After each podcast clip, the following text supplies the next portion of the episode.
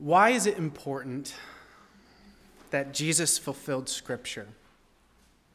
In Matthew 5 17, Jesus says, Do not think that I have come to abolish the law or the prophets. I have not come to abolish them, but to fulfill them. For truly I say to you, until heaven and earth pass away, not an iota, not a dot will pass from the law until all this is accomplished. One of the great themes in the book of Matthew is the fulfillment of Scripture. That word, fulfillment, comes up a lot in the book of Matthew.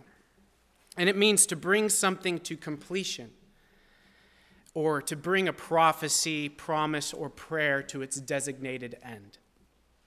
The word liter- literally means to make something or someone full. So it's like when you're filling up a glass of water or you're being filled up with food on Thanksgiving.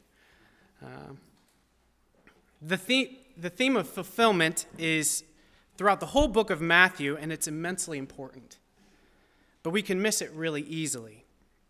God put references to the Old Testament in the Bible for a reason. So today I would like to take the time to dwell on what God has to tell us about these references to the Old Testament. So turn with me to Matthew 2, verse 13, which is the first book in the New Testament, right before the book of Luke. We'll be going to the Old Testament too, so you'll want to keep a finger in Matthew um, as we flip around. Matthew 2, verse 13. Now, it's, it's been a while since I've preached from the book of Matthew, so I'd like to remind you shortly about where we're at in Matthew chapter 2. So, in the first half of Matthew, Matthew chapter 2, we read about the Magi who came from the east to worship Jesus. When they came, King Herod asked the spiritual leaders of Israel where the Messiah was to be born. And they told Herod that the Messiah was to be born in Bethlehem you see, the leaders of Israel knew that the Messiah would come from Beth- Bethlehem because they knew that it was pros- prophesied in the Old Testament. By telling us about Jesus' birth in Bethlehem, Matthew is making a geographical argument. Matthew is telling us that Jesus was born in Bethlehem just as the prophets predicted he would be, despite the common understanding that Jesus was from Nazareth. Now, the main point of our text today that we'll be covering is the same main point as the first half of Matthew chapter 2. Matthew will continue to make three more geographical arguments for Jesus as the Messiah. When Matthew is pointing us to these geographical locations in Matthew chapter 2, he is doing that to show us that Jesus is the fulfillment of Scripture. Jesus is the fulfillment of Scripture. And that's our main point today. Um, that's the only thing you get from this sermon. That's what you need to get. Um, now, if Jesus is the fulfillment of Scripture, that means that he's bringing the Scriptures to their designated end, he's bringing them to completion. He's bringing the prophecies and promises of Scripture to their designated end. Matthew is going to show us three things that happened when Jesus was born that fulfilled the scriptures. These events are going to show us that the places Jesus went as a child were part of God's story from the very beginning. Where these things happened was important. In order to the script, fulfill the scriptures, these three things happened. Jesus came up out of Egypt, a cry from Bethlehem was heard in Ramah and Jesus came up from Nazareth. He, he grew up in Nazareth. So, Jesus came up out of Egypt. A cry from Bethlehem was heard in Ramah, and Jesus came from Nazareth. Those are our three points for today. Matthew is trying to show us that these things happened in these places so that Jesus might be demonstrated as the fulfillment of the scriptures. Now let's jump right into these three geographical arguments for Jesus as the fulfillment of the scriptures. First, turn to Matthew 2, verses 13 through 15. And it says, Now when they, the wise men, had departed, behold, an angel of the Lord appeared to Joseph in a dream and said, Rise, take the child and his mother, and flee to Egypt, and remain there until I tell you, for Herod is about to search for the child to destroy him. And he, Joseph, rose and took the child and his mother by night and departed to Egypt, and remained there until the death of Herod. This was to fulfill what the Lord had spoken by the prophet Out of Egypt I called my son. A lot can be said about God's protective care over Jesus and his family and Joseph's faithfulness to follow God's warning. Uh, but today I'm going to be focusing on these Old Testament texts. Um, everything that happens in Matthew chapter 2 was to fulfill Scripture. God had an agenda for Jesus that Joseph did not know about. God wanted Jesus to go to Egypt. But why Egypt of all places? Well, what made Egypt a significant place of refuge for the people of Israel, for God's people. Um, there was actually a large population of Jews who lived in Egypt at that time. At that point, Egypt had become the traditional place of refuge for God's people who were fleeing from Israel. There was a huge population of Jews that lived in the city of Alexandria in Egypt. Roughly one third of Alexandria's population was Jewish at the time. And there are estimated to have been around a million Jews living in and around Alexandria at that point. I, I find it ironic that Egypt, the place where they were held captive, where God's people were enslaved, became the traditional place of refuge for God's people. Um, Despite the fact that Egypt was a good place of refuge for the Israelites, God wanted Joseph to take Jesus to Egypt for a specific reason. Read with me in Matthew 2:15. This was to fulfill what the Lord had spoken by the prophet, out of Egypt I called my son. God wanted Joseph and his family to go to Egypt so that scripture would be fulfilled. Now, what scripture is Matthew referencing here? If you are reading this for the first time, which you're not, because we read it earlier in Hosea 11, if you had no idea where, this, where in the Bible this was beforehand, uh, you're not alone. I had no idea. I think when we read the New Testament, a lot of times we come across stuff that we don't fully understand where, where they're quoting in the Bible, and it's good to look that up. So, in order to understand this reference, we're going to need to go back to Hosea 11, verse 1. So, turn your Bibles now to Hosea. Hosea is one of the minor prophets. It's toward the end of the Old Testament after Lamentations, Ezekiel, and Daniel. Hosea 11, verse 1.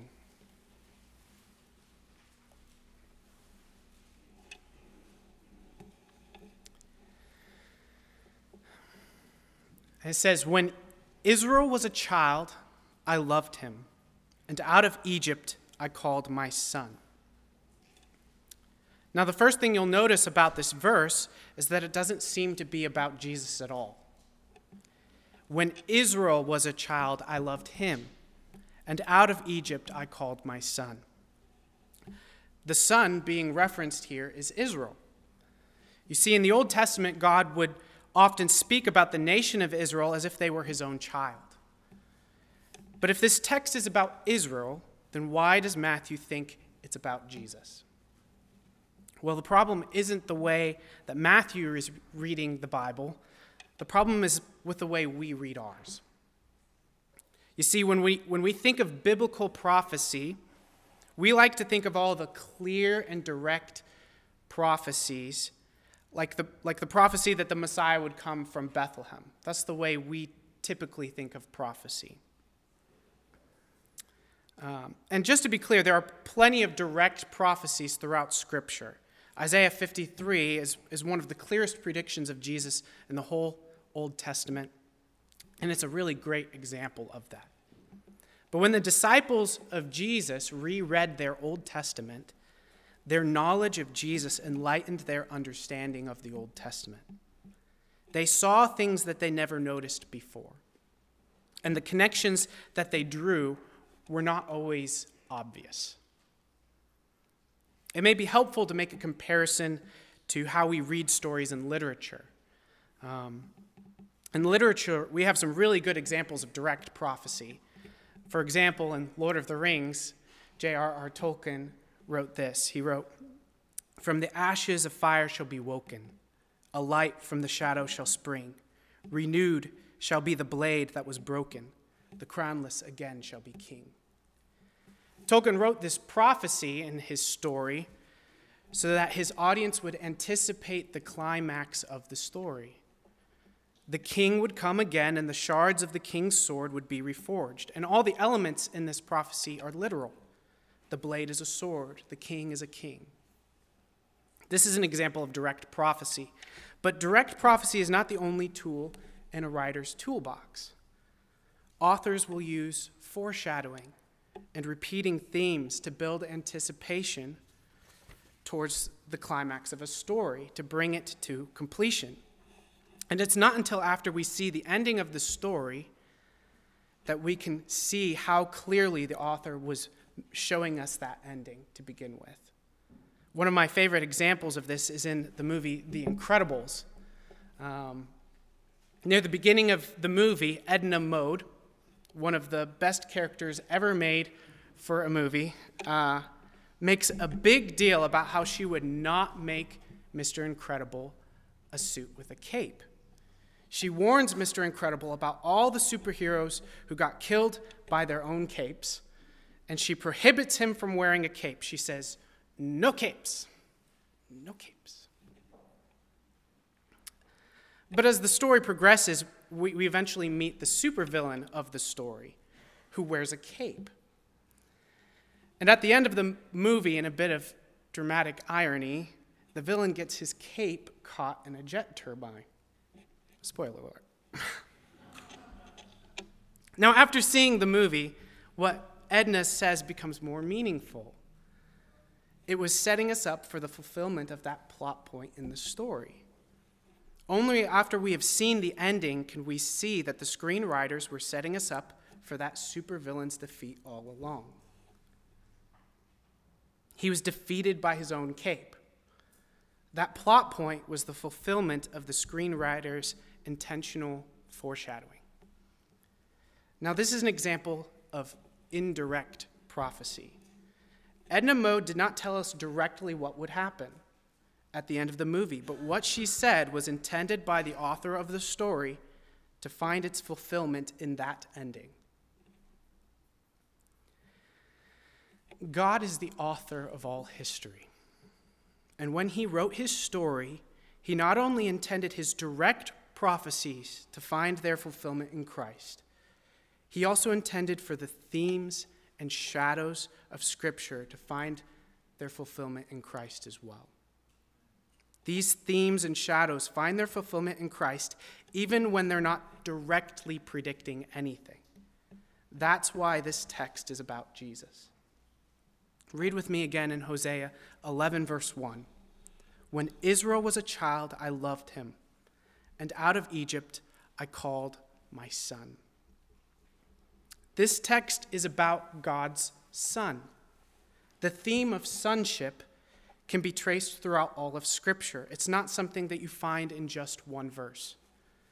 In Deuteronomy 14:1, God calls the people of Israel his sons. He says, You are the sons of the Lord your God. And while Israel was described as the sons of God in Deuteronomy 14, Hosea 11:1 is speaking them, of them figuratively in the singular. My son. He's not saying sons, he's saying my son. This is significant because the theme of sonship is developed further in the story of David. God tells David in 2 Samuel 7 12 through 14, I will raise up your offspring after you, who shall come from your body, and I will establish his kingdom. He shall build a house for my name, and I shall establish the throne of his kingdom forever. I will be to him a father, and he shall be to me a son. You see, the Messiah that would come from the line of David was to be known as the Son of God. This was directly prophesied. The early Jews would have known this. So, any biblical text referring to the Son of God could have easily been seen by early Jews as potentially messianic, referring to the Messiah. We see this in, is the case in Psalm 2, verse 7. In Psalm 2, 7, it says, I will tell of the decree. The Lord said to me, You are my son. Today I have begotten you. This text, Psalm 2, 7, is quoted at least three times in the New Testament. It's quoted once in the book of Acts and two times in the book of Hebrews. Every single time, the New Testament authors make it clear that the, the Son being referenced here in Psalm 2 is Jesus. It's the Messiah. When we read in Psalm when we read Psalm 2 7 ourselves, it doesn't always seem clear. But when you read Psalm 2 7 in light of God's promise to David, it makes perfect, perfect sense. But let's go back to our text in Hosea 11, verse 1, one last time. When Israel was a child, I loved him, and out of Egypt I called my son. One of the most difficult parts about this text is that it's referring to something in the past the exodus of God's people from Egypt. So, how could Matthew think that this was about the Messiah in the future? We need to look further at the context of Hosea 11. Um, Hosea goes on in the, the rest of chapter 11 to describe Israel as a wayward son. God promises Israel that he won't allow them to go to fall back into the hands of the Egyptians, but he tells them that they would fall into the hands of the Assyrians. God is warning them about the deportation to Assyria. After Hosea 11 was written, Assyria brought the northern kingdom of Israel into exile. This is known as the Assyrian captivity. Both the Assyrian and the Babylonian captivities spread the Jews across the globe, which is why there were so many Jews in Egypt when Jesus went there.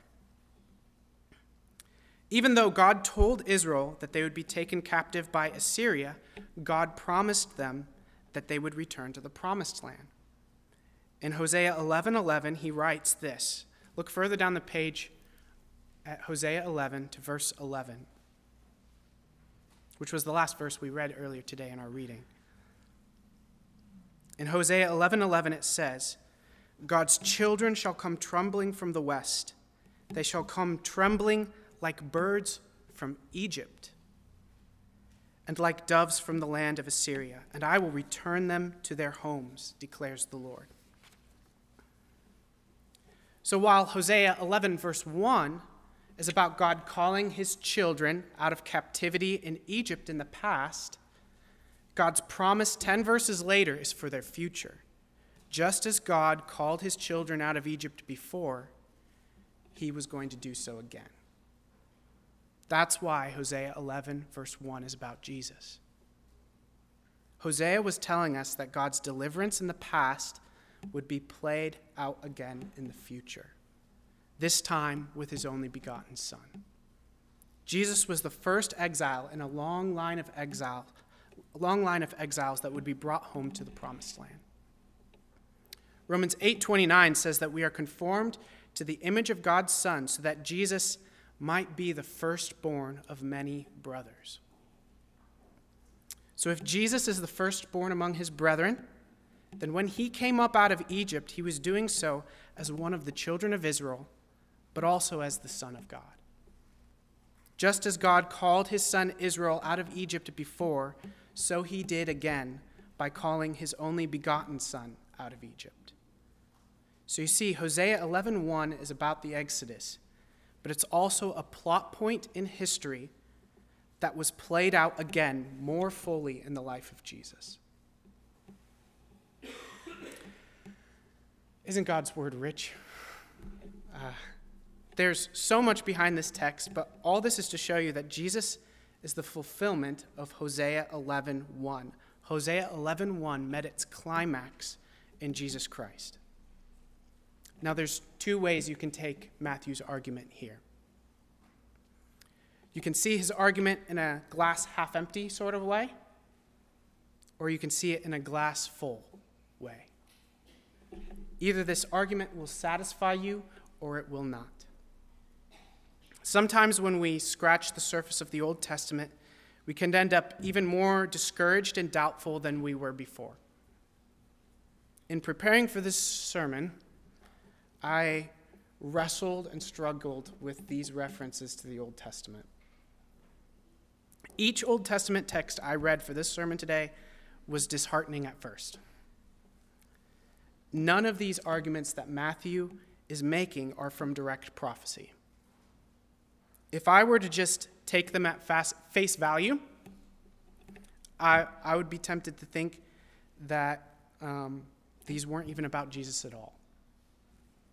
But what is easier?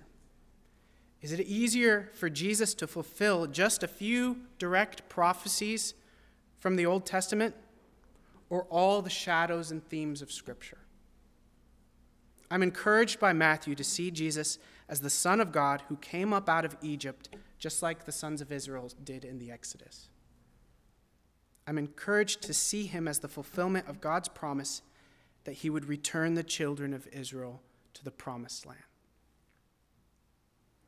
Jesus paves the way for us back to the promised land.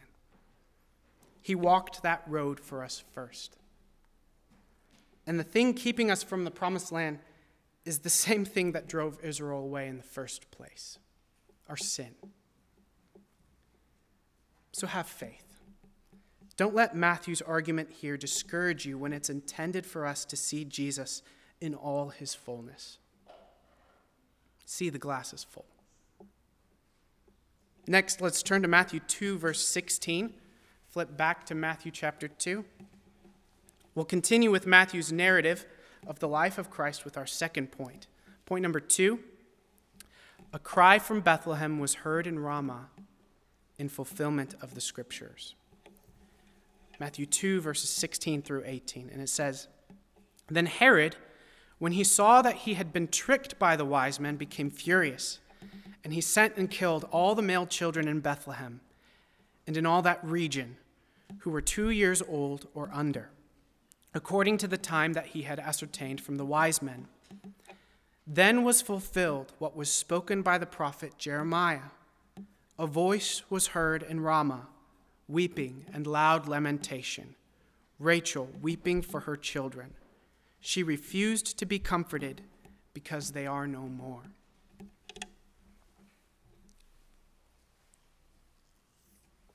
Excuse me. this is also a very difficult text to read. The Old Testament refu- reference here is pretty obscure, um, and the subject matter is hard. Matthew is quoting from Jeremiah 31, verse 15, so we're going to turn again to the Old Testament, to Jeremiah. Jeremiah 31, verse 15. Jeremiah is towards the middle of the Bible, right after the book of Isaiah. Jeremiah 31, verse 15.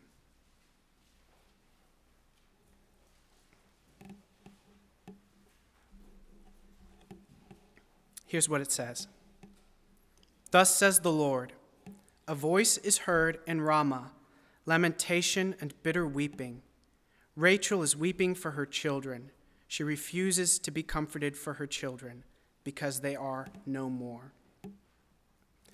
The text Matthew is quoting here is almost word for word from Jeremiah 31.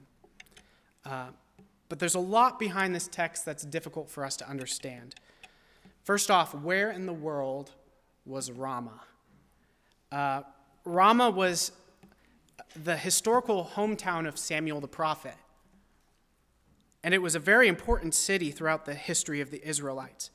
And most importantly, in Jeremiah 40, verse 1, we learned that Ramah was the historical location where the Babylonians collected the captives of Israel um, and staged them for deportation to Babylon. This was the southern kingdom.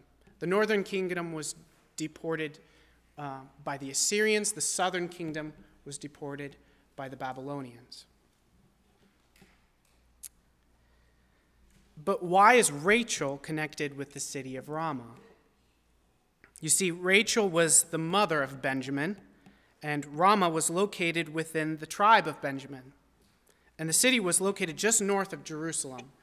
Um, in Genesis, Genesis 35, we learn that Rachel died giving childbirth to Benjamin while on a journey from Bethel, which is just north of Ramah, down to Ephrath, which was just south of Jerusalem. And if that confuses you, just think about it, about it like it's a line. The road that she was going down was going from north to south. At the very top, you have Bethel. Then you have Ramah right here. And then Jerusalem right here. And then Ephrath down here. So it was a straight line and it went through all those cities. Um, Ramah was on this road. And according to Genesis 35, Rachel's tomb was also located on this same road. And the road would have been like a day's journey to get, go through all of those cities. So I looked up the size of Israel. It's smaller than the size of Indiana, which is weird to me. So much happened in Israel, but to think of it that it's even smaller than Indiana. Um, but Rachel's tomb was located on this road, and this was the same road that the Israelites would have used on their journey to Ramah during the deportation to Babylon. According to Jeremiah 52, verse 28 through 30, about 4,600 men were deported in three waves to Babylon. And since only the male house, the male heads of the household were counted at that time, some estimate that up to 20,000 men, women, and children were deported from Ramah in total. Um, just for comparison, the closest example that we have in American history is the Trail of Tears, where about 60,000 Native Americans were sent out west over 20 years. Um, but the deportation to Babylon was a period of intense collective sorrow for the people of Israel. It's, it's a tragedy not unlike the story of Rachel herself. When Rachel gave birth to Benjamin, she named him Benoni, which means son of my sorrow, son of my vigor. Rachel gave her life for the birth of her child. And the name she gave him was a reminder that she would give everything for her child. Throughout Israel, Rachel was known for her intense love for her children. That's how Israel remembered her. And when the people of Israel marched past her tomb and were gathered in Ramah on their way to Babylon, it was as if they could hear her weeping for her children and crying out from her tomb. A voice was heard in Ramah, weeping and loud lamentation. Rachel, weeping for her children, she refused to be comforted because they are no more. But if this text is about the deportation to Babylon, then why does Matthew think this is about the massacre at Bethlehem? Well, the tomb of Rachel was commonly known to have been along that same road from Bethel to Ephrath. But Ephrath was also known by another name, Bethlehem. We read this in Genesis 35, verse 19. So, Jesus, so Rachel died, and she was buried on the way to Ephrath. That is Bethlehem. That's in the text. They clarify it. That is Bethlehem. Even to this day, it is commonly known among the tradition of both Jews and Christians alike that the tomb of Rachel was a short distance to the north of Bethlehem. In our text, Matthew mentions that Herod was putting to death the children of Bethlehem and in all that region. all that region would certainly include the direct area of Rachel's tomb. When this happened, when Herod put to death all the male children two years old and younger, the people of Israel were brought again to a deep collective sorrow for the loss of their children, just like during the deportation to Babylon. The mothers of Bethlehem would walk by the tomb of Rachel, and it would be as if they could hear the cry of Rachel from her tomb, weeping for her children again, weeping for the great love of her children.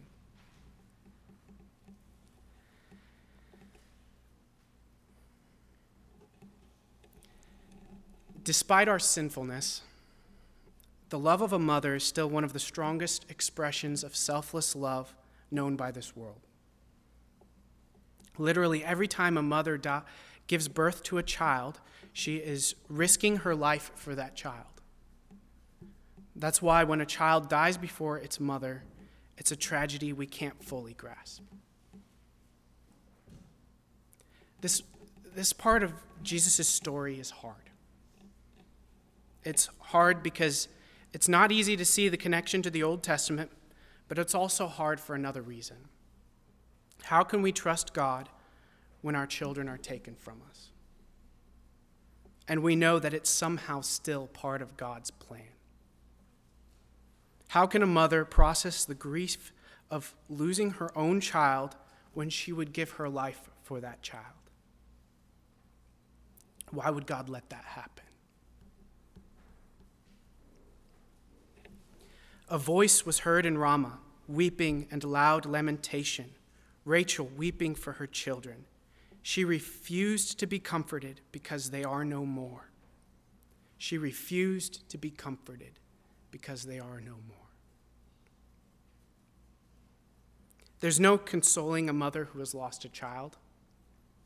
That kind of grief refuses to be comforted.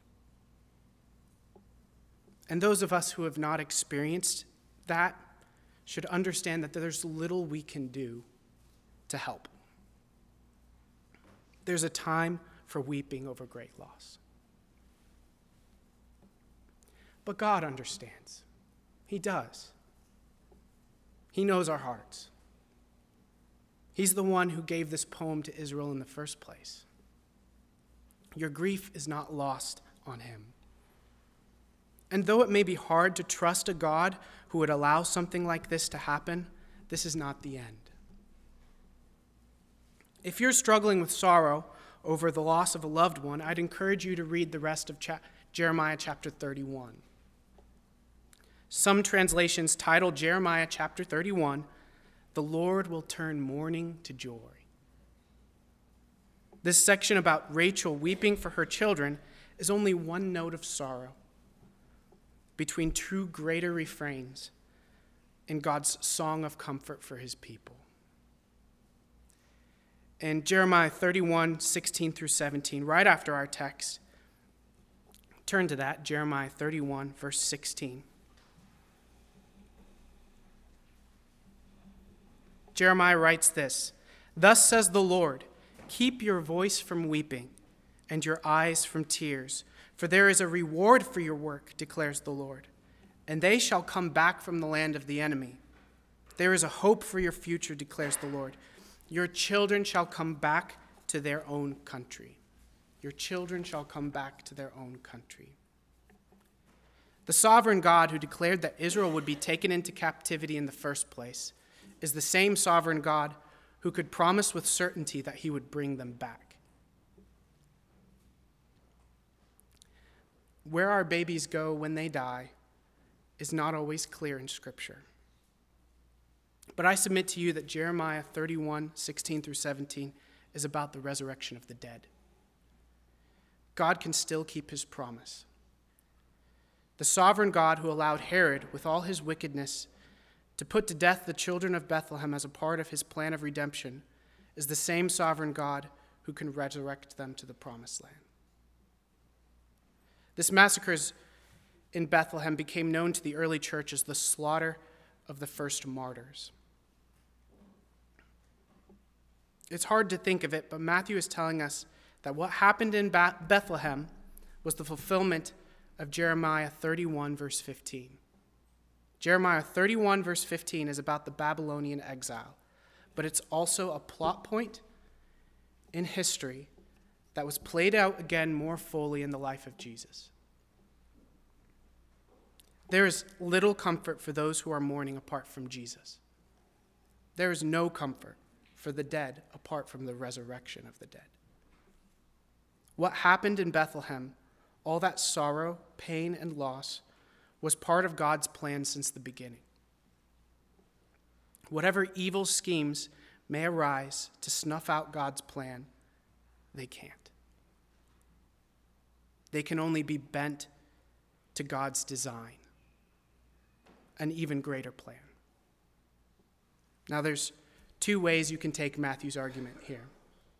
You can see his argument in a glass half empty sort of way, or you can see the glass as full. Either this argument will satisfy you or it will not. While the tragedy at Bethlehem may be a crucible for your faith, it can also be a great reason for faith. You can question God's goodness for allowing the massacre at Bethlehem, but you can find comfort in his sovereignty over it. You can trust that Herod meant this for evil, but God meant it for good. Finally, let's move to our third and final argument. We've heard two of Matthew's arguments already. Jesus became a refugee of Egypt in fulfillment of the scriptures. A cry from Bethlehem was heard in Ramah in fulfillment of the scriptures. And finally, point number three, Matthew 2, verse 19 Jesus came from Nazareth in fulfillment of the scriptures. Turn, with, turn back to Matthew chapter 2 to verse 19. And we're not going to switch back to the Old Testament, so you can just stay there. Matthew 2, verse 19 through 23. But when Herod died, behold, an angel of the Lord appeared in a dream to Joseph in Egypt, saying, Rise, take the child and his mother, and go to the land of Israel. For those who sought the child's life are dead. And he rose and took the child and his mother and went to the land of Israel. But when he heard that Archelaus was reigning over Judea in place of his father Herod, Joseph was afraid to go there. And being warned in a dream, he withdrew to the district of Galilee. And he went and lived in a city called Nazareth, so that what was spoken by the prophets might be fulfilled, that he would be called a Nazarene. Now, if you think the last two references to the Old Testament were difficult, this one's even more difficult. The previous two references are complicated by the fact that they refer to events in the past. But at least they're direct quotations from Scripture. What we read in verse 23 is not a direct quotation of the Old Testament. In fact, the city of Nazareth is never even mentioned in the whole Old Testament. But here's the good news Matthew phrases verse 23 in a way that suggests he's giving a paraphrase of what the Old Testament has to say. It's phrased this way And he went and lived in a city called Nazareth, so that what was spoken by the prophets might be fulfilled, that he would be called a Nazarene. So, your, your translation of the Bible probably does not have this text in quotations, rightfully so, because it's really phrased, it's not really phrased like a direct quotation. But if the Old Testament never even mentions Nazareth explicitly, why would Matthew think that the prophets predicted that Jesus would be called a Nazarene? In John chapter 1, Philip the disciple goes to Nathanael and tells him that he's found the Messiah, Jesus of Nazareth. And here's what it says in John 1:46. And Nathanael said to him, "Can anything good come out of Nazareth?" This was actually a common reaction when people heard Jesus was from the town of Nazareth. Nazareth had no historical significance to the people of Israel. And unlike Bethlehem, which was known as the hometown of King David, Nazareth had no ties to the prophets or the Messiah. Nazareth was insignificant, and archaeological evidence suggests that no more than 500 people lived there at the time. For context, Delphi has 3,000 people, so this was significantly smaller than Delphi. So if Jesus was a small town boy, so, so if Jesus was a small town boy, that would be important to the Jews. That was a problem for them. How could the Messiah come from a town like Nazareth? After all, the Messiah was supposed to come from the town of Bethlehem. Wasn't he? John chapter 7 gives us a really good picture of how the Jews were reacting to Jesus' hometown at the time. In John 7, verse 40, we read this Some of the people said, This really is the prophet. Others said, This is the Christ. But some said, Is the Christ to come from Galilee? Has not the scripture said that the Christ comes from the offspring of David and comes from Bethlehem, the village where David was? So there was a division of the people over him. So, on the one hand, people knew that Jesus was from Nazareth, which is in Galilee. So, how could he be the Messiah? If the Messiah was to come from Bethlehem. But in John 7:27 the people were conflicted for a different reason. This is a different text. Verse 25 it says, some of the people of Israel said, is, it, is not this man whom they seek to kill? And here he is, speaking openly, and they say nothing to him. Can it be that the authorities really know that this is the Christ? But we know where this man comes from. And when the Christ appears, no one will know where he comes from. So Jesus is being attacked on two fronts. On the one hand, he couldn't possibly be the Messiah because his hometown was Nazareth, not Bethlehem. In other words, they thought they knew where he came from. But on the other hand, he couldn't be the Messiah because the people expected they wouldn't know where the Messiah comes from. So, why would the Jews expect that no one would know where the Messiah would come from? See, the Old Testament gives us the expectation that the Messiah would be despised and unrecognized by his people, and he wouldn't be taken seriously. In Isaiah 53, it says, Who has believed what he has heard from us? And to whom has the arm of the Lord been revealed? For he grew up before him like a young plant, and like a root out of dry ground. He had no form or majesty that we should look at him, and no beauty that we should desire him. He was despised and rejected by men, a man of sorrows and acquainted with grief and as one from whom men hide their faces, he was despised, and we esteemed him not. Throughout the Old Testament prophets, especially Zechariah and Isaiah, there is this theme that the Messiah would be despised, rejected, and abused by his own people.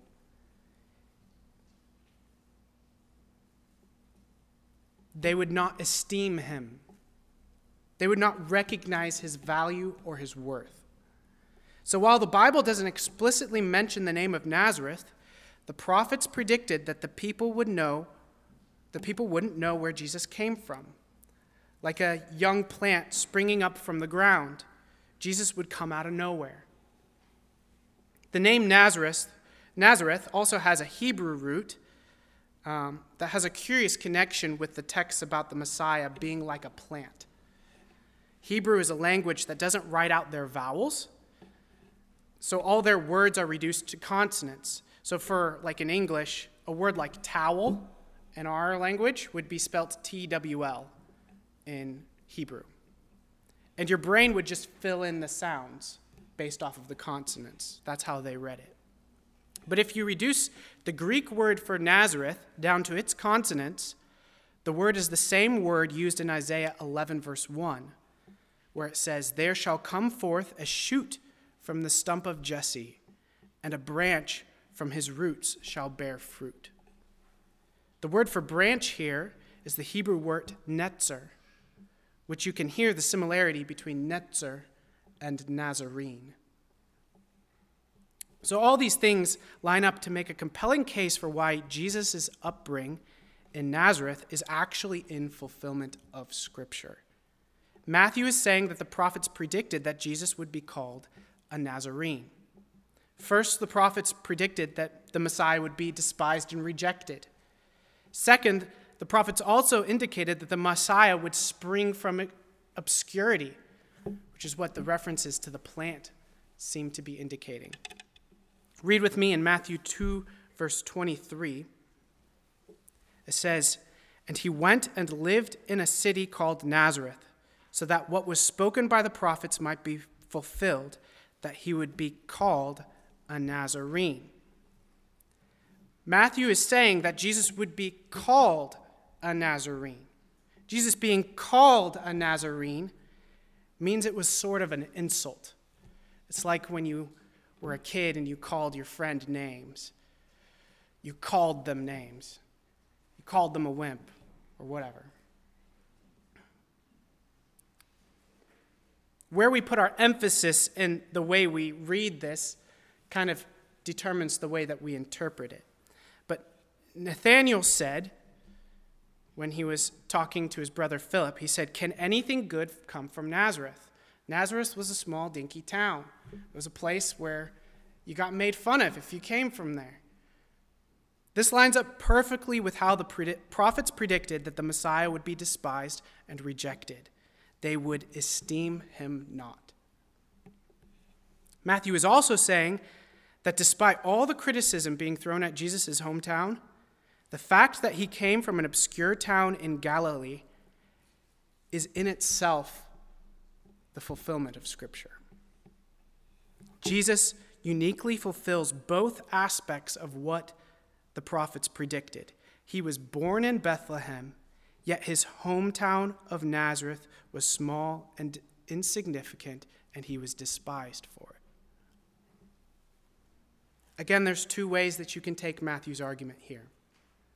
You can see his argument in a glass half full, half empty sort of way, or you can see the glass is full. Either this argument will satisfy you or it will not. If we just scratch the surface of Matthew's argument here, we could say that Matthew is drawing connections where there is none. It's a fact. The Old Testament never mentions Nazareth. The Bible clearly says that the Messiah would come from Bethlehem. So it's easy to take the side of the Jewish people and say, Is the Christ to come from Galilee? Has not the scriptures said that the Christ comes from the offspring of David and comes from Bethlehem, the village where David was? But if we look deeper, we see that our own objections are in fulfillment of Scripture. You think you can frustrate God's plan by disagreeing with Him? Even the Messiah's rejection by his own people was in fulfillment of Scripture. The Old Testament predicted that he would be called a Nazarene. These three arguments Matthew made have one main point Jesus is the fulfillment of the Scriptures. Jesus became a refugee of Egypt in fulfillment of the Scriptures. A cry from Bethlehem was heard in Ramah in fulfillment of the scriptures. And Jesus came from Nazareth in fulfillment of the scriptures. Once you know Jesus and you go back to reading the Old Testament, it's like reading a story after knowing the ending. God weaves themes and shadows of Scripture in a way that they find their fulfillment in Christ. God turns the greatest tragedies in life to his purpose, to the fulfillment of scriptures. God even turns our own resistance to his plan to his glory, to the fulfillment of scripture. I hope today, if you get anything from this sermon, is that you are filled and convicted by the Spirit of the fullness which can be found in Christ. Don't go away empty. Don't be convinced by your own doubt. When you read the Old Testament, you should find that it's full of knowledge, full of the knowledge of the fullness of Christ. But you can't just scratch the surface. Christ is the fulfillment of the Scriptures. He brings the Scriptures to their designated end. I pray today that Matthew has convinced us of this point, to the point where we can say with the psalmist, My cup overflows. Let's pray. Dear Lord, I thank you so much for your word. It can be challenging at times when we read it. We won't always understand it. But Lord, your word is full of the riches of the knowledge of Christ. Help us, Lord, when we're reading the Old Testament to see, to see Christ at the fullest. Help us, Lord, allay our doubts and give us faith that so, so we may see just how wonderful Christ is. Thank you, Lord, that he walked out of Egypt into the promised land and that he took us with him. Thank you, Lord, that we can return to the promised land because of the work of your Son. Our sin can be forgiven in him. In your precious name we pray, Lord. Amen.